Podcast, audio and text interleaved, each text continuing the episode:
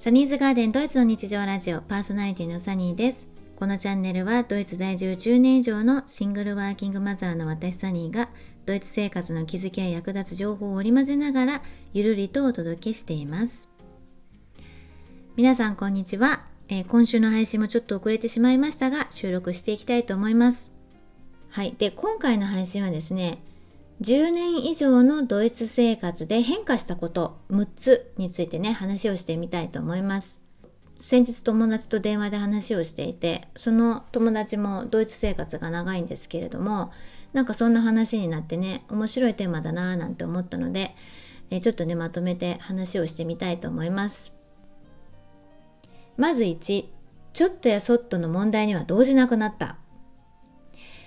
えー、これね結構多くの方にあるのかななんて思うんですけれども例えばですねあの電車が時間通りに来なかったり市役所の窓口の人がね冷たかったりするんですよ。であとはなんかこう病院とか電気屋さんとかあの予約のね時間が突然変更になったりっていう感じで生活している中でね起こるちょっとした問題にはね動じなくなりましたね。むしろあの電車の時間や予約時間は変更されることの方が多いと思ってあのその後の予定を組んだりしているので、まあ、役所の人が冷たいっていうこともねもう想定して自分から笑顔で話すようになりました。で2つ目。問題解決能力が飛躍的に向上した。さっきの1つ目につながるんですけれども日本ではね結構当たり前のことがドイツではね当たり前でないことを身をもって何度か経験していたら起こった出来事に対して悶々とすることがね結構バカバカしくなってきたんですよ。そうそうなのであのまあ挑戦できるチャンスだなと思ってね気持ちを切り替えられるようになりました。一つ過去の例を挙げると去年のね10月の18回目の配信でもお話ししたんですけれども引っ越し業者さんがね、2日前にドタキャンしてきたんですよ。で、当時アパートの引き渡しのために、あの、壁塗りしていたんですけれども、家具や段ボールなどの搬送は全部ね、引っ越し業者さんに丸投げしようと思っていたので、あの、ドタキャンされた後はね、週末のトラック探しだったり、人探しにね、相当な時間を取られてね、本当に大変だったんですね。でも大変な時こそ、まあ、周りの方々にね助けてほしいっていうふうに伝えることができてあのそんな周りの方々のおかげで乗り切ることができました、えー、次に3つ目。自分の意見をきちんと伝える力がついた。これはね日本に住んでいた頃からあの自分の意見や信念は持っていたんですけれどもそれでもね場の空気を読んで言葉を飲み込んだりまあねうやむやに流すことはねありました。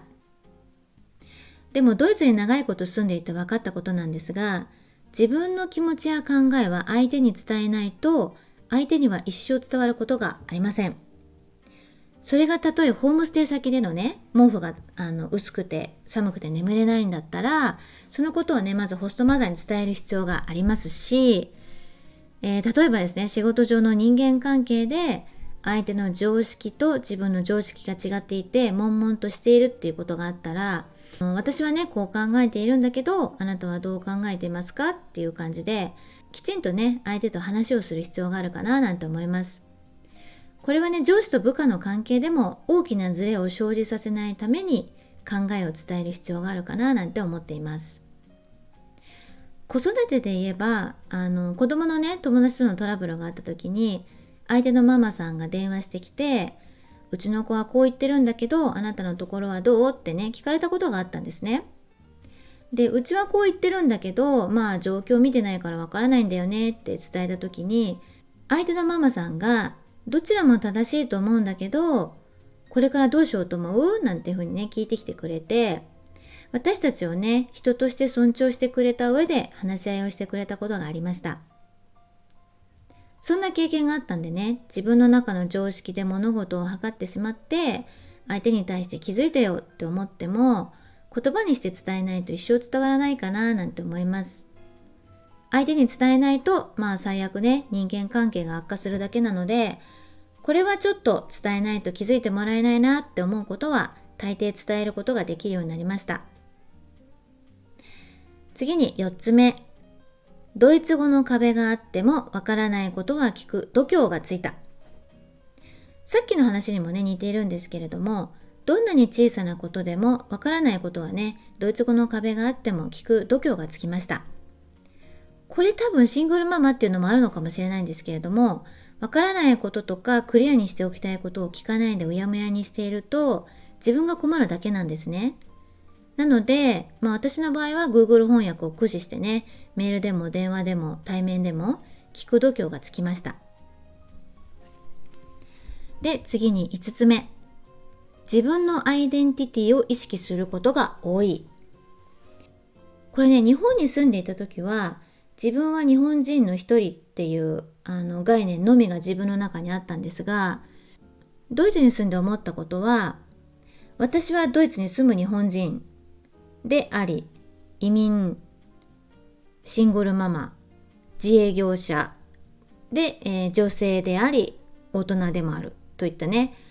何て言うんだろう、あの、うまく言葉で説明できないんですけど、自分が持ち合わせている細かいアイデンティティについて意識することが多くなりました。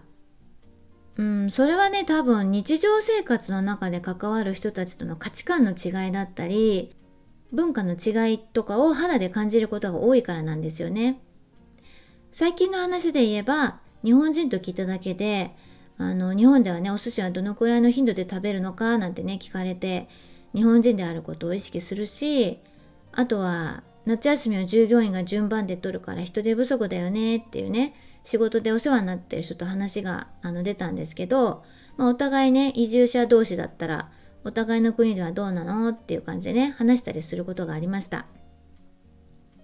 そんな感じでね結構自分の中のアイデンティティについてあの細かくねいろんなあのアイデンティティについて意識することがね多くなりました。で次に6つ目最後ですね。日本とドイツの両方の良し悪しが分かってきた。これね10年以上ドイツ生活をして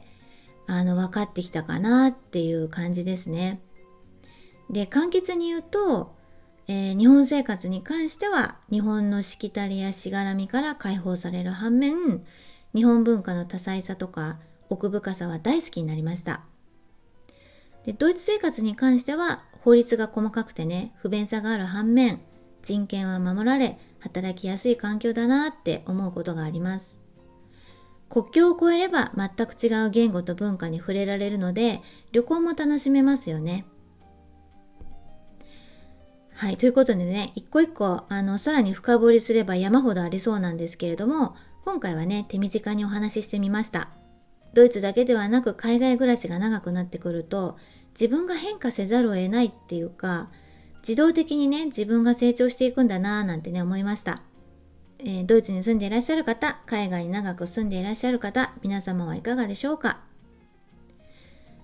え最後にね告知になりますが先週もお話しした通り8月は夏休みにつき配信をお休みいたしますまた9月にね、再開したいと思いますので、楽しみにしていただけたら嬉しいです。はい。ということで、今週もここまでお聴きいただきありがとうございました。それではまた次回。チュース